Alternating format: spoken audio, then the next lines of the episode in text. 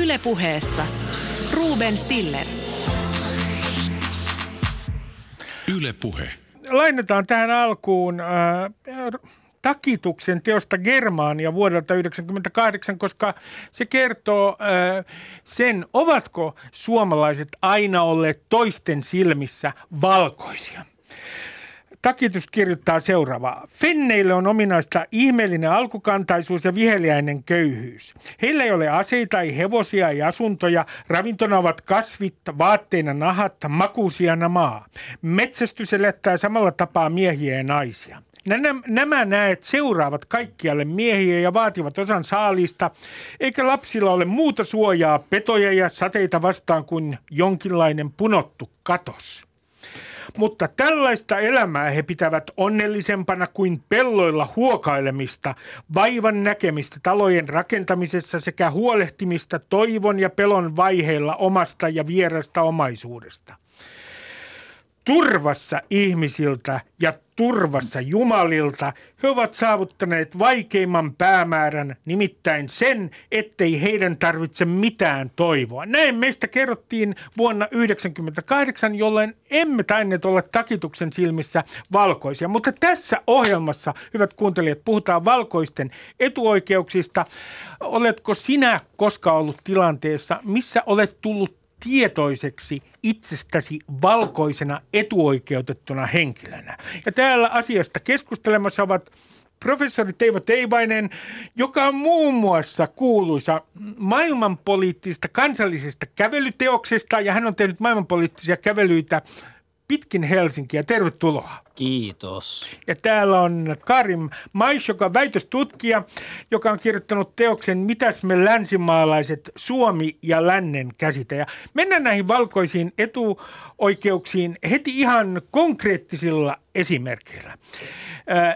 Millaisissa tilanteissa suomalaisen valkoisen etuoikeudet tulevat näkyviksi? Kumpi aloittaa?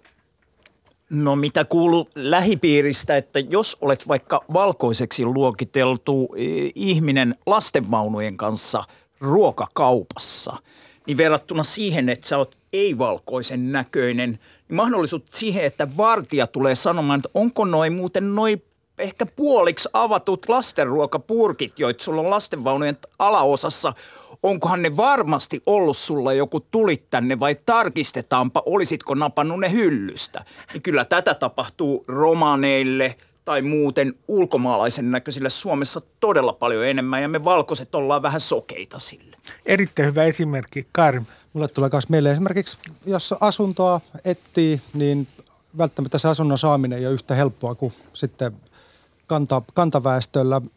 Sitten tietenkin on näin, jos menee kauppaan, niin mä en tiedä, onko tämä nyt sitten etuoikeus vai, vai ei, mutta että monesti on aina sitten vartija perässä siellä seuraamassa, niin mä oon ollut aina ihan imarreltu tämmöistä turvasaattuesta, mikä mulla on monesti mukana, että nämä vartijoiden avaimet kilisee erilaisissa marketeissa ja kaupoissa, että tarkaa mulle ei pitäisi käydä mitään. Ja, mutta monesti he katsovat myös, että, että saanko maksettua ja sitten lähtevät pois. Ja, mutta että ilman muuta on semmoisia semmoisia erilaisia elämänalueita, missä tästä valkoisuudesta varmasti hyötyy?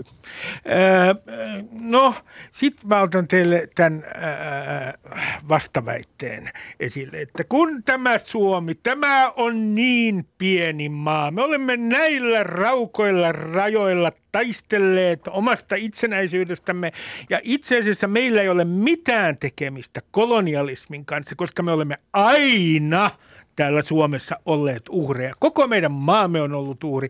Toisin koska tämä ei ole ollut kolonialistinen maa, niin me olemme kollektiivisesti kaikki syyttömiä ja meidän ei pidä ajatella sen enempää valkoisia etuoikeuksia. Mitä sanotte väitteistä? No eihän se, että itse on joskus ollut alistamisen tai riistämisen tai sortamisen kohteena tietenkään tarkoita sitä, ettei sama henkilö tai kollektiivi voisi tällaista myös itse harjoittaa eri aikana tai toisena aikana. Et sikäli se on hassu esimerkki, mutta siinä mielessä kiinnostavaa, että Suomihan on aidosti semmoinen maa, joka on kulkenut pitkähkön matkan sieltä köyhästä ja katajaisesta ja kenties vähän naapureiden alistamasta niin kuin nousevasta kansasta tähän niin kuin maailmanjärjestelmän herrahississä hyvinkin etuoikeutettuun paikkaan. Amerikkaan ja sieltä just nämä, nämä tämmöistä ajatukset ja argumentit, meitä on alistettu argumentti, tulee ehkä voimakkaammin kuin monissa muissa maissa. No, tämä on mielenkiintoinen kysymys, että onko nyt todella niin, kuin niin, että Suomella ei ole mitään tekemistä kolonialismin kanssa, koska kolonialismihan liittyy olennaisena osana myös keskusteluun valkoisten etuoikeuksista, niin onko niin, että, että Suomi on niin kuin tässä suhteessa täällä kaukana marginaalissa niin ollut jollain tavalla ikään kuin viattomuuden tilassa, koska se ei ole aktiivisesti osallistunut esimerkiksi orjakauppaan. Niin, nämähän on, siis tästä käydään valtavasti keskustelua. Mun mielestä tämä on yllättävän uusi keskustelu. Tätä nyt vasta ehkä viime vuosikymmenellä niin kuin enemmän ruvettu pohtia tutkimuskirjallisuudessa ja muussa, mutta että onhan ilman muuta siis, jos katsotaan, niin on ollut, Suomella on myös tietynlaista kolonialista historiaa jopa Alaskassa. Meillä on ollut tietynlaisia tavallaan niin kuin pyrkimyksiä ambomaahan.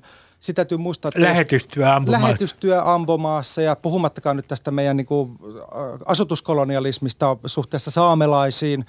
Sitten tietenkin jollain lailla täytyy tietenkin muistaa aina, että jos puhutaan tästä kansainvälisestä talousjärjestelmästä, mikä on kauhean monimuotoinen, niin ilman muuta Suomen vienti ja tuonti on hyötynyt – Mä muistan, mä luin tuossa tota Jouko Vahtolan Suomen historiakirjaa ja hän puhuu tämmöisistä erinomaisista suhdanteista 1800-luvun alkupuolella, 1700-luvun loppupuolella, 1800-luvun alkupuolella, mitkä hyödyttivät nimenomaan Suomen taloutta. Ja se oli just siellä 1700-luvun loppupuolella, kun suomalainen kauppa myös alkoi siirtyä enemmän ihan kotimaisten porvarien käsiin. Että periaatteessa me ei voida myöskään niin kuin ihan kokonaan ainakaan mennä tämän – tämän Ruotsin tai Venäjän siirtomaan vallan taakse. Mutta sitten täytyy kyllä muistaa, että, että suomalaiset on myös identiteetiltään vähän semmoisia niin altavasta ja vähän niin kuin irlantilaista. Musta se on ihan makea juttu. Tämä on mielenkiintoinen asia. Siis äh, olenko nyt aivan väärässä tässä, että jos katsoo tämmöistä kansallista historiankirjoitusta.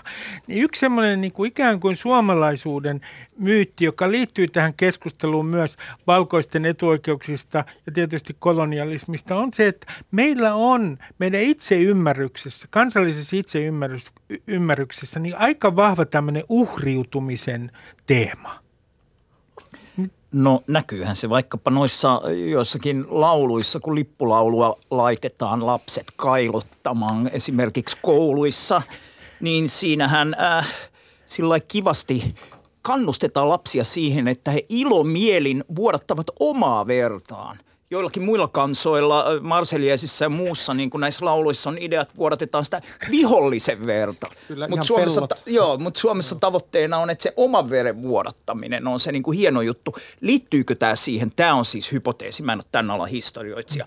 Että kun Suomi oli niin myöhään, tuli vähän niin kuin kansallistunne, niin jossain Suomen sodan aikaa 1800-luvun alussa suomalaiset sotilaat lähti haneen, ne lähti livohkaan, pakoon, kotiin perheidensä luoksi. Niitä ei saatu kuriin, kun tulee joku venäläinen, niin sitten siinä myöhemmässä kansallisessa koulutuksessa tämä oman veren vuodottaminen piti ottaa oikein niin kuin erikoistehtäväksi iskostaa tämä suomalaisiin lapsiin. Ja sehän jatkuu vieläkin. Miten se Karim sanoo, näetkö sinä tässä kansallisessa tarinassa, että, että meidän asenteisiin esimerkiksi valkoisten etuoikeuksia kohtaan vaikuttaa jonkinlainen uhrimentaliteetti?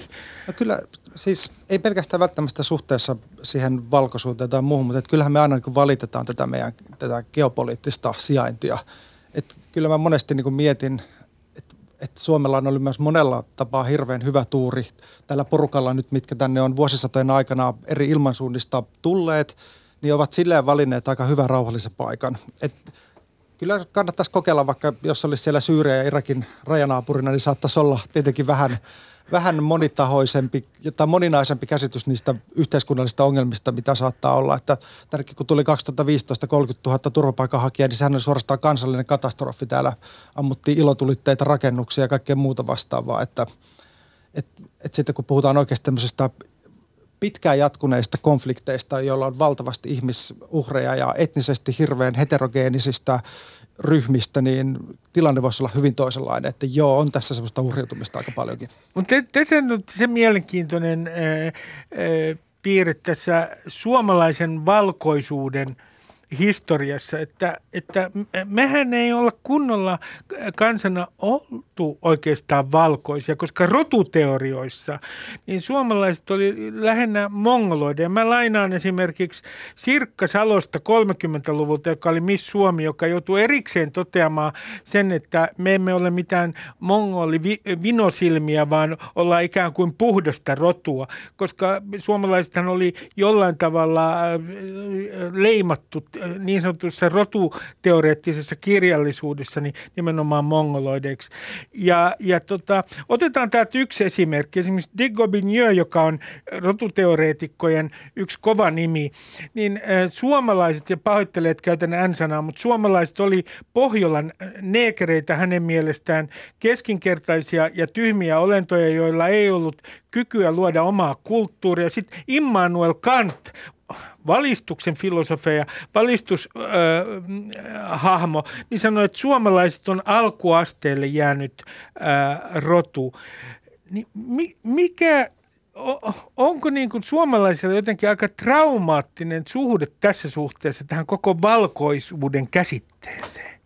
No, kyllä ainakin vaikutti, että tuossa sata vuotta sitten itsenäistymisen koittaessa, niin osalle suomalaista eliittiä kyllä oli – siihen löydettiin sitten ratkaisu, että kun huomattiin, että hei siellä Saksassa niiden Mantsan kirjoissa, kun valkoista kansat Euroopassa väritetty valkoisella, niin Suomi olikin väritetty keltaisella ja Yhdysvalloissa osittain samoin niin miten sä valkaiset itsesi? No sillä, että sä löydät vierestä joitain muita, jotka ei ole valkoisia. Ja sitten tulee, että hei, tuolla on ne saamelaiset, että ne on niitä ei-valkoisia. Mitä taas vähän niitä kalloja ja tsiikataan tämä homma. Ja niistä tehtiin ei-valkoisia. Ja kiinnostavaa oli se, miten venäläisistä tehtiin aasialaisia. Suomalaisen eliitin raja railona aukeaa, kirjallisuus, runous, niin yhtäkkiä Pietari on tämmöinen niin aasialainen – kupan ja niin kuin likaisuuden pesä, joka on hävitettävä. Ja se on yhtäkkiä Aasia, koska me ollaan valkoista Eurooppaa. Niin siinä tuli nämä hyvin voimakkaina rotuteoriat Suomessa. Että ei niitä hylätty niitä rotuteorioita, vaan me vaan siirryttiin siinä niin kuin askelta ylöspäin. Siis kyllähän Venäjä on antanut hirveästi suomalaisille, siis suomalaisten kansallisen identiteetin rakennuksessa, että, että ilman Venäjää niin en tiedä kyllä, miten, miten lainausmerkeissä länsimaalaisia me oikeasti oltaisikaan. Eli tämä, kun me määritellään äh, itsemme länsimaalaiseksi, että sodan aikana käytettiin sellaista ilmaisua, kun tämä on lännen etuvartio äh, äh, aasialaisia laumoja vastaan, niin, niin meidän peilaussuhde, kun me määritellään itsemme valkoisiksi ja länsimaalaiseksi, niin on itse asiassa ollut Venäjä siis. No sanotaan, että sillä on ollut kyllä paljon merkitystä. Totta kai siinä on ollut myös muita, muita erilaisia kansoja ja, ja, ja sitten kun Suomekin on tullut erilaisia vähemmistöjä, romaaneja ja sitten on ollut tietenkin aina saamelaisia ja on tullut tataareja ja juutalaisia. Tänä päivänä tietenkin yhä kasvavissa määrin on tullut ympäri maailmaa ihmisiä Suomeen, niin ilman muuta ne tarjoaa niitä rakennuspalikoita määritellä, että keitä me ollaan. Ja saadaan ikään kuin, se on, on, siinä on vähän semmoista, kun sanotaan, että alistettu on alistaja. Että se kyllä jollain lailla ne tietyt traumat on kiva saada eteenpäin myöskin. Ja mun mielestä tällaista on jollain lailla vähän havaittavissa myöskin näissä keskusteluissa. Ja samalla sitten joudutaan niin kuin kieltämään meidän omaa taustaa. Musta se on välillä niin kuin tosi Millä erikoista. tavalla joudutaan äh, kieltämään omaa taustaa? No mun mielestä se on erikoista just esimerkiksi vaikka suhteessa tähän Venäjään. Että jos katsotaan sitä aikaa, kun Suomi oli ö, Venäjän autonominen osa, niin sehän oli valtavan tärkeää aikaa suomalaisen identiteetin rakennukselle. Jos ottaa nämä kaikki Neva Kivi, Seppo Hentilät ja nämä, jotka näistä on kirjoittanut kirjoja – vuosikymmeniä jo sitten, niin kyllähän siis suomen kieli pääsi kukoistukseen, kun Venäjä halusi tavallaan rakentaa Suomesta tämmöisen ikkunan Eurooppaan ja, ja haluttiin tukea suomen kieltä ja katkaista niitä yhteyksiä Ruotsiin, niin ilman muuta Venäjä on ollut tosi keskeisessä roolissa, mutta et ilman muuta siis meillähän on myös semmoinen tarina, ihan koulukirjoissakin on ollut läsnä semmoinen tarina, että me ollaan suomalaista kuin tämmöinen kansa, joka ollaan milloin tultu mistäkin, milloin Volkan takaa, milloin jostain muualta, vaikka käytännössä mehän ollaan kautta historian tultu tänne pikkuhiljaa eri eri paikoista, etelästä, Tämä idästä, on sekoitus. lännestä. Tämä on sekoitus, niin kuin ymmärtääkseni koko ihmiskuntakin on jonkinlainen sekoitus. Ja, ja se, se, että jos me puhutaan vaikka meidän jostain kansan perinteestä, lähtien jo vaikka Kalevalasta, niin siellä on aika mielenkiintoisia tällaisia esimerkkejä löytyy, mitä ollaan haluttu vaientaa tietty tämmöinen tietty osa sen Kalevalan rakentumisesta etenkin niistä vaikutteista, mitkä on tullut sieltä idästä ja haluttu painottaa sitten ehkä enemmän semmoisia niin sanottuja läntisiä vaikutteita. Tai sitten se näkyy ihan vaikka Euroviisussa, kun meillä oli, oliko se Kuun kuiskaajat, tämä, tämä bändi, niin, niin siellä oli nettikirjoittelussa, että, että mitäs Kremlin kuiskaajia nämä on. Että, että, liian slaavilaista. Liian slaavilaista ja se oli siis niin tarkasti tutkittua suomalaista kansanmusiikkia kuin mitä tänä päivänä ilmeisesti niin kuin muusikot osaa tehdä. Täällä on siis tänään vieraana äh, professori Teivo Teivainen ja väitöstutkija Karin Mais. Ja me keskustellaan valkoisten etuoikeuksista ja tietenkin tästä peilataan sitä tähän viralliseen suomalaiseen identiteettiin ja si- siihen, miten julkisuudessa suomalaista identiteettiä määritellään. Mennään tähän ryhmään jo, johon suomalaisuutta ja Suomen historia on viime vuosina peilattu, saamelaiset. Niin Teivo, pitäisikö meidän nyt siis, kun ajatellaan valkoisten etuoikeuksia, niin pitäisikö meidän esimerkiksi valtaväestön edustajien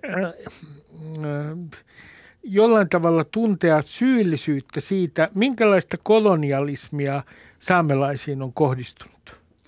No ehkä meidän pitäisi tuntea sitä historiaa ja oppia siitä, minkälaisia valtasuhteita siellä on. Et se ei ole ihan sama asia kuin, että pitäisi jotenkin tuntea voimakasta syyllisyyden tuskaa.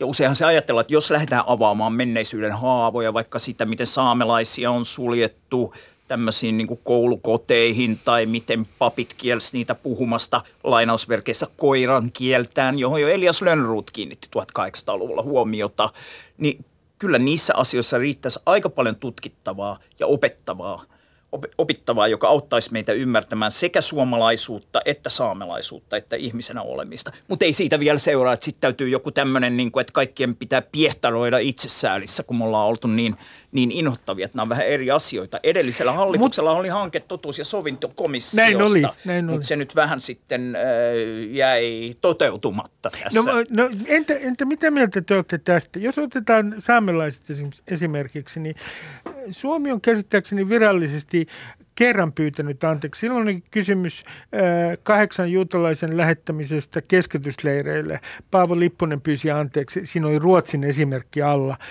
Me vähän seurattiin Ruotsia itse asiassa. Pitäisikö Suomen poliittisen johdon pyytää saamelaisilta anteeksi. Mä huomautan, että tänään on tullut tieto, että esimerkiksi Ranskassa pyydetään nyt anteeksi romaanien kohtelua, siis miten kirkko on kohdellut, katolinen kirkko romaaneita, niin pitäisikö nyt Suomen poliittisen johdon tämän hallituksen aikana pyytää saamelaisilta anteeksi?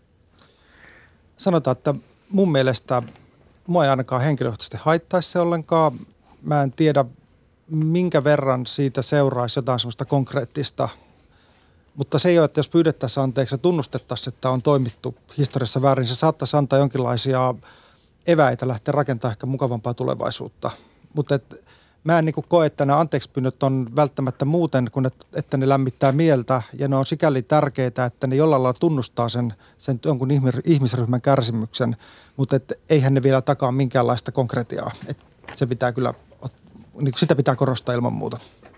Niin, niin se on vähän sillä riskinä, että jos lähdetään hakemaan, niin kuin Suomessa edellinen hallitus, ja nythän oli muuten kuurojen sovintoprosessi, siis uudessa hallitusohjelmassa, joka tänään Joo, julkistettiin, puhuttiin, että Suomi hakee sovintoprosessia siitä, miten huonosti kuuroja on kohdeltu. Mun mielestä kuulostaa hienolta hankkeelta. Sen sovintosanan korostamisessa on se ongelma, että sitten se valtaa pitävä taho olettaa, että hei nyt mä pyysin anteeksi, eikö tehdä sovintoja, paiskataan kättä, unohda menneet, älä nillitä enää niistä saamelaisten kohdalla kouluista ja muista. Niin mun mielestä Hanna Arendt sanoi joskus hienosti, että semmoinen aito sovinto on mahdollista ja aito anteeksi antaminen on mahdollista vain silloin, kun sillä anteeksi antajalla on myös mahdollisuus rangaista. Eli jos se on niin kuin siinä asemassa, että nyt niin kuin mä pyydän sulta anteeksi – annatko anteeksi, niin silloin se on aito anteeksianto, jos sillä on annettu niin kuin mahdollisuus jotenkin joko haastaa oikeuteen tai muuten niin kuin tehdä tilejä tasaksi. Muuten se voi jäädä, niin kuin Karim sanoi, semmoiseksi sanahelinäksi, mutta lähtökohtaisesti anteeksi pyyntö kai kuuluu hyviin tapoihin ja miksei sitä nyt sitten valtiotkin voisi harjoittaa. No e, otetaan e, yksi esimerkki tämmöisestä kritiikistä, jota on kohdistunut tähän käsitteeseen valkoisten etuoikeudet tätä keskustelua on muun muassa käyty hyvin vilkkaasti Yhdysvalloissa ja, ja Britanniassa. Niin yksi kritiikki siihen on, että tämä on tämmöinen, tässä syyllistetään kaikki valkoiset.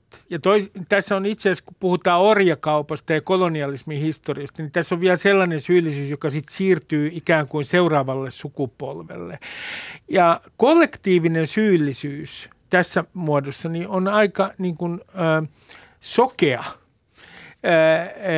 ja saattaa jopa aiheuttaa itse asiassa sellaisen vastareaktion, kun ihmiset, jotka eivät tunne itse asiassa syyllistyneensä mihinkään, niin katsovat, ajattelevat, että heitä pidetään ikään kuin kolonialismin ja tiettyjen asenteiden ruumiillistumana. Mitä te sanotte tästä kritiikistä valkoisten etuoikeuksien käsitettä kohtaan? No siis mun mielestä tämä keskustelu on ehkä vähän laajempi, että meidän pitäisi sitten ruveta pohtimaan, että ollaanko me syyllisiä siitä, mitä meidän isovanhempamme tekivät esimerkiksi. Olenko minä syyllinen siitä, jos minun esi on käyttäytynyt tietyllä lailla? No mun mielestä en ole. Että tavallaan iso, iso vaarin, vaarin synnit jääkö vaarin synniksi ja mä sitten tota niin, teen omat synnit tän elämäni aikana ja näin, mutta että ilman muuta me ei myöskään eletä missään tämmöisessä historiattomassa maailmassa ja, ja me eletään maailmassa, mikä on ikään kuin kehittynyt vuosikymmeniä, vuosisatoja, missä tietynlaiset valtasuhteet ja valtarakenteet koko ajan kulkee tässä mukana. Ja meidän pitää myös tunnistaa, että mistä nämä valtasuhteet ja valtarakenteet syntyy. Ja silloin me ei päästä enää kuitenkaan pakoon historiaa, joka tarkoittaa käytännössä sitä, että me olemme myös tietyllä lailla historian tuotoksia. Mä näkisin sen sillä lailla, että, että kun oli vaikka puhetta äsken anteeksi pyyntämisestä, niin mun mielestä se, se anteeksi pyyntö on vähän niin ensimmäinen askel, että, että niin kuin Teivokin sanoi, että se ei välttämättä tarkoita, että sovinto, sovinto saadaan aikaiseksi, mutta se on ensimmäinen askel sille, että saadaan ehkä jonkinlainen dialogi käyntiin.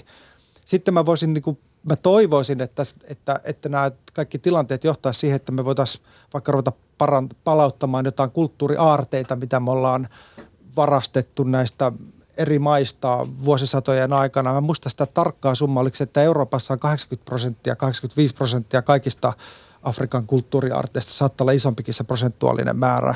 Ja, ja jolla palautetaan heille se historia ja, ja, ja tutkittaisiin avoimin mielin tätä historiaa. Niin, se on ihan oikeassa. Esimerkiksi tällä hetkellä Cambridgein yliopisto on selvittämässä äh, sitä, että kuinka paljon yliopisto on historia-aikana netonnut joko suoraan tai välillisesti orjakaupasta. Tällainen projekti on menossa esimerkiksi Cambridgein yliopistossa. Äh, Suomessa vastaavia projekteja äh, ei saamelaisten suhteen esimerkiksi käsittääkseni oikein ole. Mitä sinä sanot Teivo tästä kollektiivista syyllisyydestä? Mä myönnän, että mä otan tämän kollektiivisen syyllisyyden teema esiin sen takia, että, että esimerkki, jonka tunnen hyvin, on, on tietenkin äh, saksalaisten ja juutalaisten väliset suhteet. Ja usein mietin sitä, että jos, jos väitetään, että saksalaiset on jollain tavalla kollektiivisesti syyllisiä ja uudet sukupolvet, niin sitten on ainoastaan seurauksena aggressio, koska usein tä, sellainen syyllistäminen aiheuttaa ikään kuin aggression mitä sinä Teivo sanot tästä, tästä kollektiivisen ää, niin kuin syyllisyyden näkökulmasta suhteessa valkoisten etuoikeuksiin?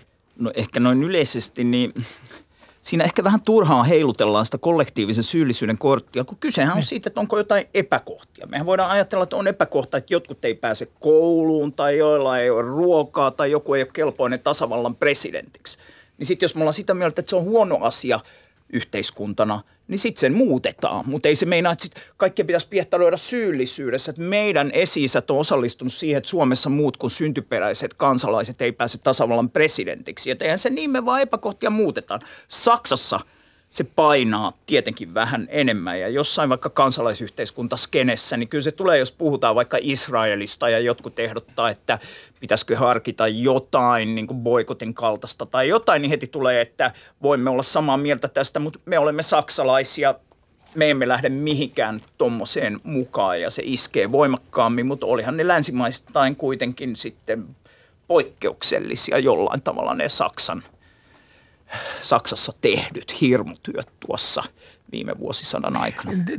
Sitten yksi asia, mikä on tietenkin tässä keskustelussa valkoisten etuoikeuksista, niin kuin, se on hyvin mielenkiintoinen, on se, että tavallaan mitä meille opetetaan ja millä tavalla ikään kuin tietyt tietyt ä, ajatukset opetetaan esimerkiksi suomalaisissa koulukirjoissa. Sulla Karim, niin sulla on tuota, ä, esimerkkejä suomalaisista oppikirjoista, joissa opetetaan ihan tietynlainen käsitys länsimaalaisuudesta esimerkiksi. Joo, siis täytyy, täytyy niin kuin ihan sanoa, että et, et kyllähän niin kuin koululla on valtava merkitys, kun me mietitään siitä, että miten nuoret oppii ymmärtämään, mitä historiassa on tapahtunut ja oppii tavallaan rakentamaan sitä omaa identiteettiä. Ja mä kävin itse tota 80-luvun alkupuolesta läpi noita erilaisia historian oppikirjoja ja kyllähän sieltä näkyy niin kuin aivan selkeästi semmoinen trendi, että,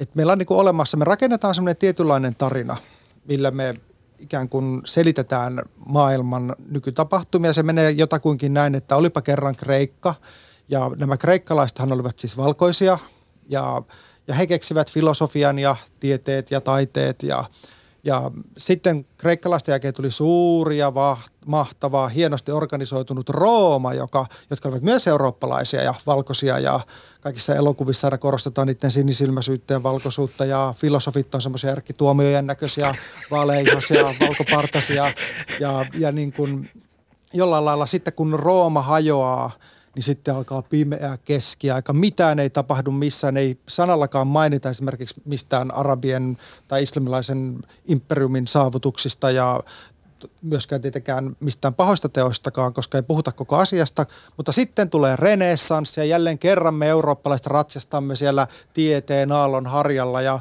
sitten niin tämmöiset esimerkiksi kolonialismin ja imperialismin aika, niin ne löytyy otsikon alta löytöretket. Eurooppalaiset löytää kaikki arabit ja afrikkalaiset sieltä sademetsistä ja viidakoista ja aavikoilta ja, ja sivistää niitä. Ja, ja sitten tulee tietenkin tämä valistuksen aika tähän, tähän hienosti perään, mistä nämä meidän arvot ja, ja kor, arvot korostuvat ja järkeä, järkeä käytetään ja, ja sitten tulee nämä maailmansodat. Ja, ja... Millä tavalla tämä sun mielestä vaikuttaa suomalaisiin äh, koululaisiin? Siis mi, mikä sen konkreettinen vaikutus on, äh, jos ajatellaan oppilaita? No siis tällä on paljonkin vaikutuksia. Ensinnäkin niin kun me, me kyllä koulussa opetetaan, että ei saa olla rasistia, ei saa puhua erilaisista tai erinäköisistä ihmisistä pahasti, mutta sitten samaan aikaan me rakennetaan semmoinen historiallinen narraatio, millä me ikään kuin korotetaan yksi ihmisryhmä ikään kuin tämmöiseksi niin kuin ylivertaiseksi ihmisryhmäksi suhteessa muihin, joka on aina keksinyt kaikkia, kehittänyt tätä maailmaa ja, ja välillä voidaan to, toki vähän mainita, että on ollut myös tämmöisiä varjopuolia, että kyllä niin kuin orjuudesta ja tämmöistä kolonista vähän niin kuin mainitaan, mutta ei läheskään sillä, sillä tasolla. Ja tästä sitten seuraa se, että, että on aika vaikea kunnioittaa eri kulttuureista tulevia ihmisiä. Muutenkin kuin vielä meidän aikakaudelle on tyypillistä se, että me tykätään aika paljon korostaa erilaisia kulttuurisia merkityksiä. Ja meillä on ollut esimerkiksi semmoinen projekti kuin Läntisen tuolla puolella, missä me ollaan lukiolaisilta kyselty, miten he kokevat esimerkiksi termin länsimaa ja länsi ja ja me ollaan aloitettu se sillä lailla, että me ollaan laitettu iso valkoinen flappitaulu. Siinä on kirjoitettu länsimaat ja sitten ei-länsimaat. Ja sitten opiskelijat on muodostaneet ryhmiä ja sitten ovat kertoneet, että mitä tulee mieleen. Niin ne on kyllä niin mielenkiintoista luettavaa, että siis mä niin vedän ikään kuin yhteen, niin se länsimaat, niin sinne tulee tämmöisiä asioita kuin kehitys, järjenkäyttö, sekulaarisuus, rikkaus, vapaus, sitten sinne eiläntiseen tulee diktatuuri, jälkeen jääneisyys, siis kaikki tämmöiset negatiiviset asiat hyvin niin kuin systemaattisesti. Ja kyllä mä sanon, että, että me saataisiin ikään kuin annettua, mä koen sen jopa sillä lailla, että annettaisiin näille nuorille mahdollisuus kohdata erilaisia ihmisiä, niin meidän kannattaisi äkkiä miettiä, että, että mitä meidän kannattaisi tuossa opetuksessa tehdä. Teivo, jos ajattelet omia kouluaikoja ja ajattelet esimerkiksi kolonialismia ja valkoisten etuoikeuksia, niin mitä sun omat koulukirjat kouluajalta kertoo asioista? No kyllä niistä oli paljon vähemmän vähemmän kuin nykyään. Siitä on tietysti niin tolkuttoman pitkä aika jo. tota, eh, tähän niin kuin, että suomalaiset kolonialismin kohteena, niin yksi selkeä ero oli, että silloin puhuttiin käsitteestä Ruotsi-Suomi. Ikään kuin, että Suomi oli joku vähän niin kuin erillinen Ruotsista. Ja jos me mietitään, meillä oli tässä aiemmin, just puhuttiin siitä, että nykyään me on vaan niin kuin Ruotsi ja sen itäiset läänit – Ja jos me otetaan tämä tosissaan, niin onko silloin, kun Ruotsi kuitenkin valtiona harjoitti orjakauppaa ja oli siirtomaita nykyisen Ganan alueella ja St. Bartsin saarella Karibiassa ja muuta, niin eikö ne ollut vähän niin kuin meidän, kun mehän oltiin Ruotsia? Niin, siis et, et et siinä, siinä tulee yksi tämmöinen, että onko se sitten niinku jotenkin hyötymistä vai onko se jopa vähän suorempaa osallistumista. Että jos me mennään siitä Ruotsi-Suomi-ajattelusta, joka oli koulukirjoissa mun lapsuudessa, tähän, että me ollaankin niinku Ruotsin itäläänit, niin silloinhan me oltiin Ruotsia, jolloin se niinku osallistuminen kolonialismiin Mutta voisiko, eri te. Teivo, voisiko, eh, siis äh, äh, sanon nyt Suomen kansalaisena, että tämän, tämän niin kuin heti mieleen tulleen puolustuksen, että eihän meillä niissä asioissa nyt Ruotsin kanssa ollut mitään tekemistä. Ne olivat kolonialisteja. Niin, Me olimme, va, me olimme vain heidän äh, alistettuja vasallejaan. ei kun me oltiin itäinen osa heitä. Tämä on mielenkiintoinen. Nimittäin minulla on sellainen käsitys, että ei myöskään Ruotsissa niin valtavan suurta keskustelua ole tästä ruotsalaisen kolonialismin perinnöstä. No ei, siellä ajatellaan, että kaikki oli niin kuin Ulof Palme historia alkuajoista lähtien ja kohteli toisia kansoja solidaarisuuden ja kansainvälisen yhteistyön nimissä. Se on vähän se ruotsalainen itseymmärrys, joka näkyy kehitysyhteistyössä. Kansankoti ja kaikki hyvin. Vähän näin. Si, otan yhden sellaisen konkreettisen esimerkin siitä, kuinka voidaan Suomessa valkoisten etuoikeuksia ikään kuin tasata. Ja silloinhan me puhutaan sellaisesta ilmiöstä, joka Yhdysvalloissa se kuuluu nimellä affirmative action. Täällä se, sillä on kummallinen nimi, positiivinen syrjintä. Toisin sanoen se tarkoittaa sitä, että esimerkiksi vähemmistöillä olisi tietynlaisia kiintiöitä, esimerkiksi yliopistolla ja niin edelleen. Nyt mä kysyn teiltä, että jos me halutaan t- tässä mielessä tasa-arvoisempi Suomi, niin minkä, millä tavalla meidän, missä meidän pitää harjoittaa tätä positiivista syrjintää? Ihan konkreettisilla esimerkkeillä voitteko sanoa? No sanotaan, että ilman muuta kaikissa semmoisilla yhteiskunnan osa-alueilla, mitkä jollain lailla suoraan vaikuttaa ihmisen mahdollisuuteen rakentaa sitä omaa elämäänsä. Tämmöisiä paikkoja on ilman muuta työmarkkinat. Mä en tiedä, mä oon kuullut, että Suomessakin joskus tehty joku semmoinen samankaltainen tutkimus, kun tehtiin Sorbonnen yliopistossa 2004, että siellä lähetettiin työhakemuksia, täysin sama työhakemus samalla CVllä, mutta toisen nimi oli Pierre ja toisen nimi Muhammed ja tämä Pierre kutsuttiin neljä kertaa useammin työhaastatteluun. Et, et jos tällaisia voidaan tasoittaa, niin mä veikkaan, että kun puhutaan hirveän usein aina, aina maahanmuuttajien työttömyysprosenteista ja muista, niin mun mielestä esimerkiksi tässä voisi olla yksi semmoinen semmoinen keino, jolla saada myös samalla nämä maahanmuuttajat mukaan tähän yhteiskuntaan. Mun mielestä, niin kun, jos me katsotaan sukupuolien välistä tasa-arvoa, niin siinähän me ollaan otettu valtavia edistysaskeleita. En väitä, etteikö työtä olisi vielä. Mä oon ymmärtänyt, että on vielä aloja, missä, missä naisen palkka ei vastaa samasta työstä tehtyä miehen palkkaa, mutta, mutta et mun mielestä niin työ on kuitenkin aika semmoinen tärkeä, tärkeä. Näitä on paljon muitakin. Entä yliopisto esimerkiksi? Pääsykokeissa, meillä on tietenkin, kun tämä on kaksikielinen maa, niin, niin on tietty kiintiö ruotsinkieliselle puolelle. Ruotsinkieliset pääsykokeet va- varsin moneen tiedekuntaan. Mutta pitäisikö yliopistolla olla, olla mu- muita kiintiöitä vähemmistöille? No mä oon Brasilia tutkinut aika paljon, että siellähän tuli aika voimakkaat kiintiöt erilaisille vähemmistöille.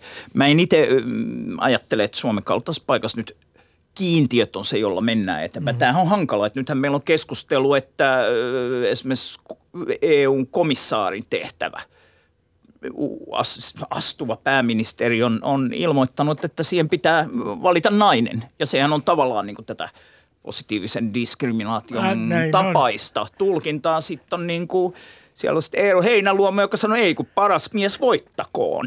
Ja, ja, ja, ja tota noin, niin, onko se sitten hyvä tai huono asia? Mä luulen, että aika paljon vastaanottavaisuutta Suomessa on sillä, että nyt sen on hyvä olla nainen. Ja se on niin kuin esimerkki semmoista vähän hienovaraisemmasta, ei kiintiöiden virallisesta luomisesta, mutta että se homma otetaan huomioon. Noin yleensä mä ajattelen, että se on demokraattisesti valittujen elimien tehtävä ehkä sitten miettiä, että onko kussakin maassa tai tilanteessa järkevää laittaa muodollisia – muodollisia kiintiöitä. En Suomessa ehkä nyt ihan kauheasti siitä lähtisi tästä Mi- minkä, kun sä otit tuon Brasilian esimerkiksi, niin eh, minkä takia Brasiliassa on äh, nimenomaan ratkaistu asia sillä, että siellä on kiintiöitä?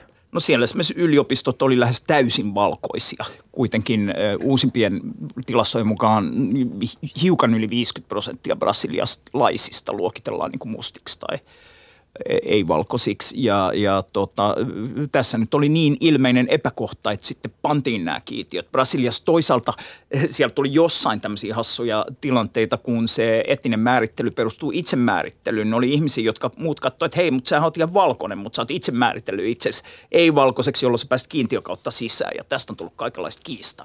Ja sitten kun tulee nämä geenitestihommat, niin nehän muuttaa tätä keskustelua aika paljon ja tähän väistämättä mennään niin kuin siihen, että nämä geenitestit alkaa tulla tämmöiseen keskusteluun mukaan ja, olet, olettaisin. Onko se hyvä tai huono asia on toinen? Pakko nopeasti vaan Joo, kysyä. Ole hyvä, ole hyvä. miten tämä Bolsonaro, tota, niin miten hänen hallintonsa on vaikuttanut? Sehän inhoa noita kiintiöitä ja niissä on Joo. otettu nyt takapakkia, että ne oli tämmöinen työväenpuolueen hallituksen 2000-luvun alusta voimistama suuntaus. Ja siis tämähän, tämä keskusteluhan on myös Euroopassa muun muassa Oxfordin yliopiston ää, niin sanotusta tasa-arvoisuudesta on ollut kovaa keskustelua Britanniassa, että tämä ei, tämä ei suinkaan ole sen meren toisella puolella tämä keskustelu. Tätä käydään muun muassa Britannian huippuyliopistosta. Joo, kyllä sitä on ö, monenlaista ja siihen liittyy osittain se niin muodolliset kiintiöt ja sitten nämä symbolit, just Oxfordissa ja muualla on ollut näitä just patsaskiistoja, että onko siellä jonkun siirtomaa herran, Cecil Rhodes yleensä, niin, niin kuin patsas, joka sitten pitää niin kuin – kaataa. Cecil Rhodes hän oli imperialisti Etelä-Afrikassa ja siellä hän todella oli Oxfordissa. Haluttiin, että, että patsas otetaan niin kuin pois. Mitä sä Teivo sanot tällaisesta vaatimuksesta? Sitähän ei sitten poistettu, vaan sanottiin, että, että se itse asiassa muistuttaa tästä kolonialismin historiasta tämä Rhodesin patsas. Mitä mieltä sä olet tästä, että, että vaaditaan esimerkiksi jonkun imperialistin, valkoisen imperialistin patsasta poistettavaksi? No musta siinä on vähän ero, että puhutaanko me niin patsasta, joka on tuolla kadun kulmassa ja semmoisten niin poistaminen tai kaataminen olisi vähän hassua noin yleensä. En, en, en itse ainakaan kauheasti lämpene sille. Toinen juttu, jos meillä on jotain sellaisia symboleja, jotka on niin kuin suoraan nyt olemassa olevan valtion tunnuksia, joilla, jo, joilla se esittää, että ne on jossain virallisissa lipuissa tai – puolustusvoimien tunnuksissa tai jossain tämmöisissä, niin niistä on niin kuin oikeutetumpaa käydä sitä keskustelua, että miten nämä elää ajassa. Mutta se, että lähdettäisiin patsaita kaatamaan tai isoäidin jotain Lotta Svär astiaston niin kuin, tota noin, niin tuhoamiseen tai johonkin tämmöiseen, niin sehän nyt olisi ihan absurdia. Mutta yleensä jos ottaa tämän viralliset tunnukset asian keskusteluun esiin, niin sanotaan, että jaahassa haluat ne isoäidin posliiniastiatkin tuhota. Sä viittasit tässä tähän lippuun. Sä varmaan viittaat SS-miesten lippuun puolustusvoimien lippuparaateissa. No jo, ää, no oikeastaan se suomalainen hakaristihan tulee paljon kauempaa kuin SS-miesten niin kuin ajalta, mutta tota, tää, niin. tämä, tätä keskustelua nyt on joskus käyty, olen saattanut itsekin siihen osallistua. Mulle tulee mieleen toi, mä tiedän, toi Leopold toisen patsas, oletteko te lukenut näistä, kun oli Belgiassa? Bel- joo. joo. niin hän, siellähän on ollut säännöllisesti heitetty punaista maalia sen patsaan päälle. Ja sitten oliko se Ostendissa yhdeltä patsalta leikattiin käsi irti? Taustatetaan vähän. Kongossa kuoli äh, kuinka monta miljoonaa ihmistä belgialaisen Nyky- siirtomaavallan aikana? No nykytutkimuksen mukaan sanotaan, että 10 miljoonaa vuosien 1890-1910 välillä. Ja Leopold oli se, joka oli tämän siirtomaapolitiikan isä ja, Joo. ja ruumiillistuma. Joo, se oli tavallaan niin kuin hänen yksityisomaisuuttaan tietyllä lailla. Ja siis siellä sitten näiltä, näiltä mustilta kongolaisilta tavallaan, jos he eivät kant- keränneet tarpeeksi kumia, niin sitten leikattiin käsi irti. Näin humani oli äh, belgialainen siirtymäpolitiikka. Nämähän on muuten iskenyt sillä musta kiinnostavalla tavalla, kun näitä yliopistot ja patsashommia seurannut, niin äh, Afrikassa on joitain paikkoja, että siellä on Mahatma Gandhin, tämän kaikkien tunteman suuren rauhanystävän ja tämmöinen humanin ajattelija, niin äh, niin sen patsaita. Mutta sitten ne sanoi, että ei kun, on ollut tämä roads will fall tai must fall, että nämä siis Rhodesin patsaat alas, mutta niin myös Gandhin patsaat alas, koska se oli mustia – halveksuva intialainen rasisti, jonka patsat on täällä. Ja tämä on niin kuin yksi afrikkalainen tulokulma, että eh, nämä, nämä on niin kuin, näissä on, jo, on jotkut vähän nyansoidumpia nämä keskustelut näistä patsaista kuin vaan, että aina ne ilmeiset pahat ja sitten ne ilmeiset vaatijat. Täällä on siis tänään vieraana Karim Maik, joka on, äh, Maik, joka on äh, väitöstutkija ja äh, professori Teivo Teivainen, ja me puhumme valkoisten etuoikeuksista ja kolonialismin äh, perinnöstä. Mä kysyn Teivo sulta vielä tähän, että kun sä oot tehnyt näitä maailmanpoliittisia kävelyitä ja tehnyt kirjan aiheesta, niin tehän olette käyneet näillä Helsingin patsailla. Mi- mikä patsas nyt täällä Suomessa on sellainen niin kuin oikein sortajan patsas, johon pitäisi Helsingissä kävellessään suhtautua kriittisesti? Mitkä patsat pitää riitauttaa?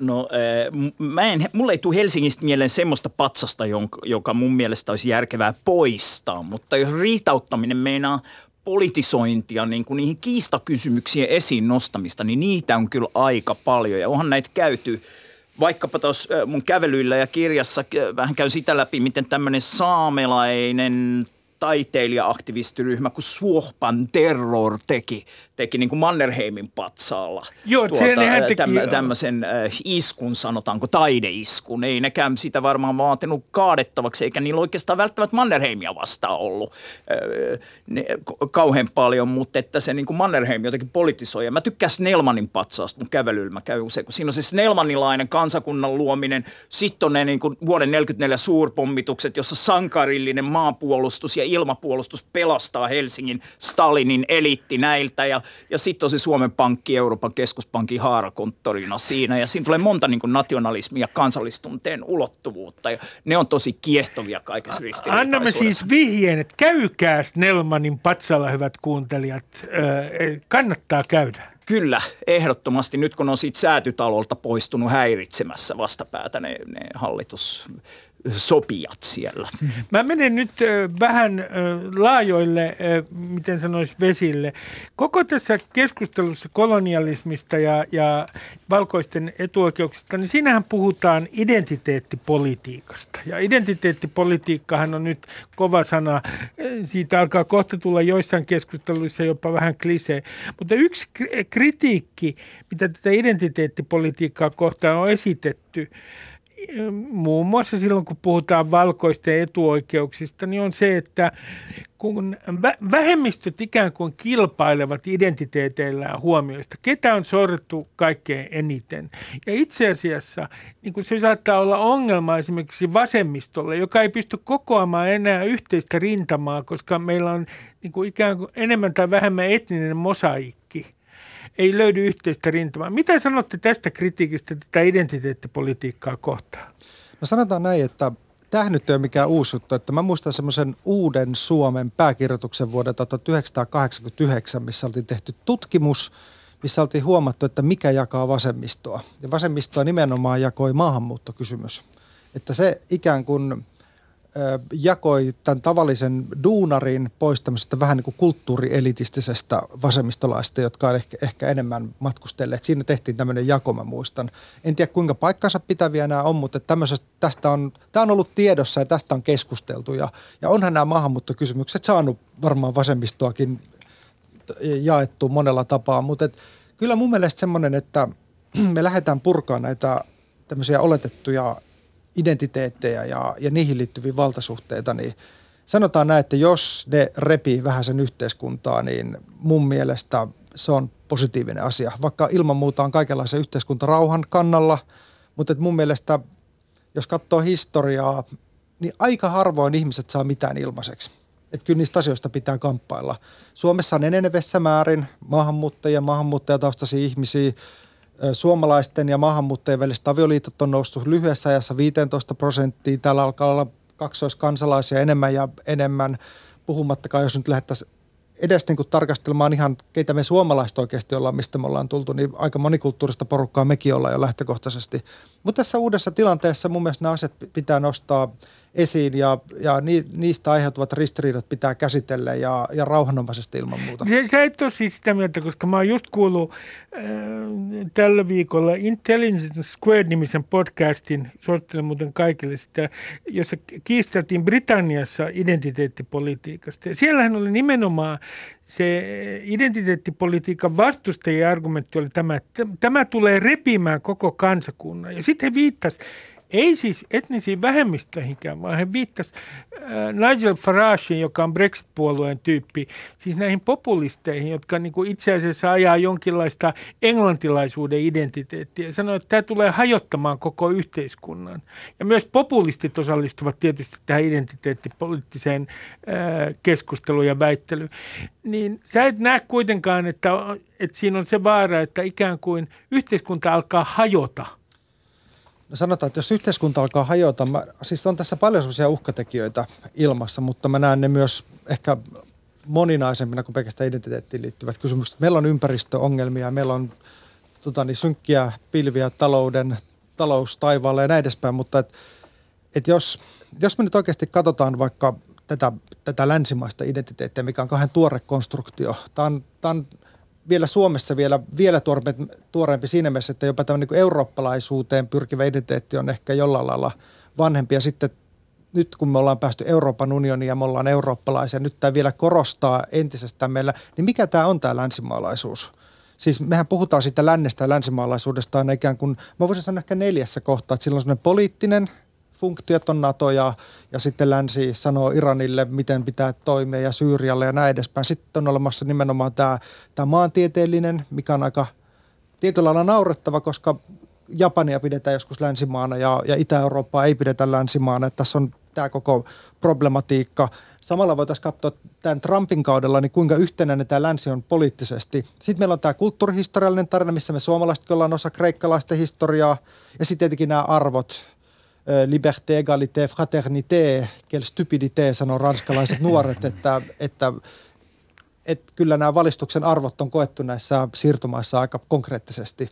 Et jos näitä nyt lähdetään purkamaan, niin mun mielestä se on hyvä asia. Mun mielestä vahva toimiva yhteiskunta kyllä kestää sen. Eri, erittäin hyvä. Teivo, mitä sinä sanot tästä kritiikistä identiteettipolitiikkaa kohtaan, että se hajottaa vasemmistoakin ja vasemmiston voimaa? No se moni, monipuolista montaa keskustelua, äh, mutta totta kai se saa vasemmistolaistahan usein miettiä, että miten joku identiteettipolitiikaksi kutsuttu asia saa vaikkapa naiset tai köyhät äänestämään sellaisia poliitikkoja, joiden poliitikkojen vaikutukset nyt voi arvioida naisille epäedullisiksi tai köyhille vieläkin epäedullisemmiksi, niin – totta kai se on ide, ideologisia kamppailuja on aina käyty. Se identiteettipolitiikaksi nimeäminen joskus vähän haiskattaa niin kuin siltä, että tämä on nyt vaan tämmöistä kulttuurista pintaa ja sitten täällä on nämä oikeat kysymykset poliittisesta taloudesta tai tulonjaosta tai näin. Kun kyllä ne, että onko mikä sun etninen tausta on tai sukupuoli tai jotain, niin vaikuttaa kyllä siihen materiaaliseen ulottuvuuteen, että mitä sulle jää käteen, mitä duunia sä saat kaikkeen tämmöiseen. Ja, ja sitten sen identiteettipolitiikkatermi saa sen kuulostamaan semmoiselta yläpilvien haihattelulta. Siinä mielessä vähän huono termi. Saanko niin, ole hyvä. Tuohon, että, että, että tämähän ei ole mikään uusi asia, että, että Tampereen yliopiston emeritusprofessori Tuomo Melasuo on just julkaissut sellaista artikkelia, missä hän käsittelee Afrikkaa ja EUta, ja kolonialismin kysymyksiä. Hän nimenomaan siinä tuo hyvin esiin, miten Manchesterissa 1945, kun oli tämä panafrikkalaisuuden kokous, niin siellä nimenomaan nämä karibialaiset sai tavallaan sitten tähän, mikä tämä oli, Rassemblement, tämä RDA sitten, joka, joka oli tämmöinen, joka lähti ajamaan dekolonisaatiota ja muuta, niin tavallaan miten, miten tavallaan sinne saatiin tämä rasismikeskustelu tietyllä lailla sillä seurauksella, että vähemmän keskusteltiin niistä kolonialismin rakenteista. Et ilman muuta siinä on myös haittaakin, sillä jos puhutaan tietystä identiteettikysymyksistä, kun pitäisi just puhua niistä rakenteista, mitä on tapahtunut, mutta nehän liittyy toisiinsa samaan aikaan. Mut ihan nopeasti, että koloniaalisuus, ehkä kolonialismista erona, koloniaalisuus silloin, kun mä vaikka mun tutkimuksessa käytän sitä, niin se nimenomaan on tämä niinku rodun – ja, ja, ja muiden asioiden yhteenkietoutuminen. siinä mielessä se rasismi, kyllä mä näen, että jos rautatieasemalla suomalainen poliisi valtion edustajana harjoittaa laitonta ja ihmisoikeussopimukset kieltävää etnistä profilointia, niin kuin itse olen todentanut, että harjoittaa, niin, niin, niin kyllä mä näen sen, että se on osa sitä koloniaalisuutta – että se ei ole kolonialismia sana vanhassa mielessä, mutta niin kuin rasismin näkeminen osana tätä koloniaalisuuskeskustelua on mun mielestä kiehtovaa ja hyödyllistä myös. Ja tätä kautta identiteettipoliittinen keskustelu ylipäätään. Sitten Kyllä. tässä on yksi toinen meillä näyttää olevan neljä minuuttia aikaa, mutta kysyn sen siitä huolimatta, että se on suuri kysymys kun tässä keskustelussa valkoisten etuoikeuksista ja, ja sitten kolonialismista, niin koko ajan tässä akateemisessa keskustelussa puhutaan valistuksen perinnöstä. Niin voisi henkilölle, joihin minäkin kuulun, jotka, joka ei ole perehtynyt tähän keskusteluun, mutta tämä valistuksen perintö koko ajan kummittelee tässä keskustelussa. Voitteko te avata mulle, millä tavalla valistuksen perintö liittyy tähän valkoisten etuoikeuksiin ja nimenomaan kolonialismia käsittelevän keskusteluun? No ehkä sitä havainnollistaa toi Haiti, joka suomalaisessa kanssa, opetuksessa ja koulussa aina unohtuu, sen niin kuin tärkeys – ensimmäinen maa, jossa orjat vapautti itsensä ja tuli itsenäiseksi tuolla.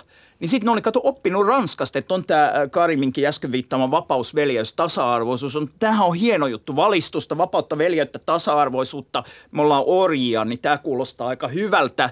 No sitten ne vapauttaa itsensä, että nyt me ei enää olla orjia, me ollaan vapaita, veljellisiä ja tasa-arvoisia. Niin sitten ranskalaiset sanoo, että ei jumala, mutta te olette mustia.